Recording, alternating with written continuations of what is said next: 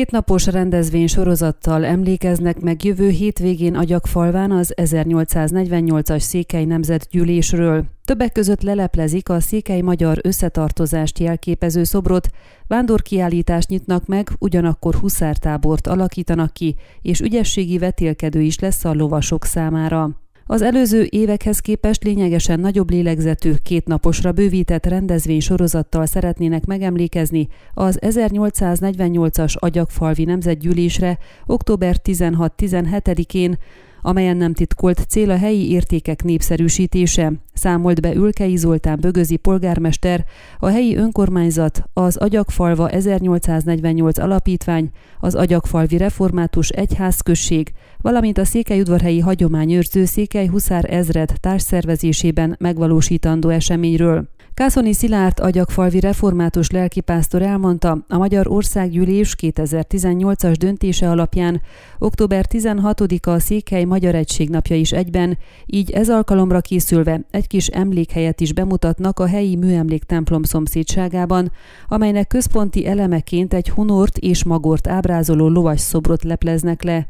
Kotormán Norbert és Kotormán László alkotását a Magyar Állam támogatásával sikerült megvalósítani, a mű pedig a Székely Magyar Egységet szimbolizálja. A résztvevők innen az Agyagfalva bejáratánál lévő szoborcsoporthoz vonulnak, ahol a megszokott módon ünnepi beszédekkel és kulturális műsorral emlékeznek meg a 173 évvel ezelőtti eseményekről.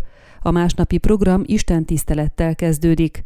Dakó Tibor, a Székely-Udvarhelyi Hagyományőrző Székely Huszár Ezred kapitánya rámutatott, a kétnapos megemlékezés idejére huszártábort rendeznek be a helyi múzeum körüli téren, ezt katonai sátrakkal és fegyelemmel, trombita szóval, esti tábortűzzel, illetve nótázással képzelték el. A cél, hogy élményt nyújtsanak az odalátogatóknak. Vasárnap ügyességi vetélkedőt szerveznek az Erdély minden vidékéről érkező hagyományőrző huszároknak, amelynek lényege a lovas sport, illetve a hagyományok népszerűsítése.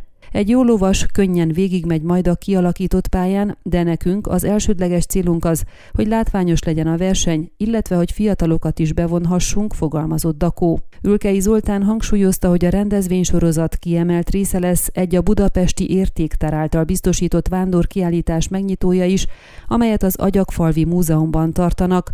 Hamarosan a pontos programot is közzéteszik. Kászoni Szilárd ugyanakkor megjegyezte, hogy hosszú távon gondolkodva a huszárokkal együttműködve szeretnék jobban bemutatni a szintén ott zajlott 1506-os nemzetgyűlést is. Ön a Székelyhon aktuális podcastjét hallgatta. Amennyiben nem akar lemaradni a régió életéről a jövőben sem, akkor iratkozzon fel a csatornára, vagy keresse podcast műsorainkat a székelyhon.ro portálon.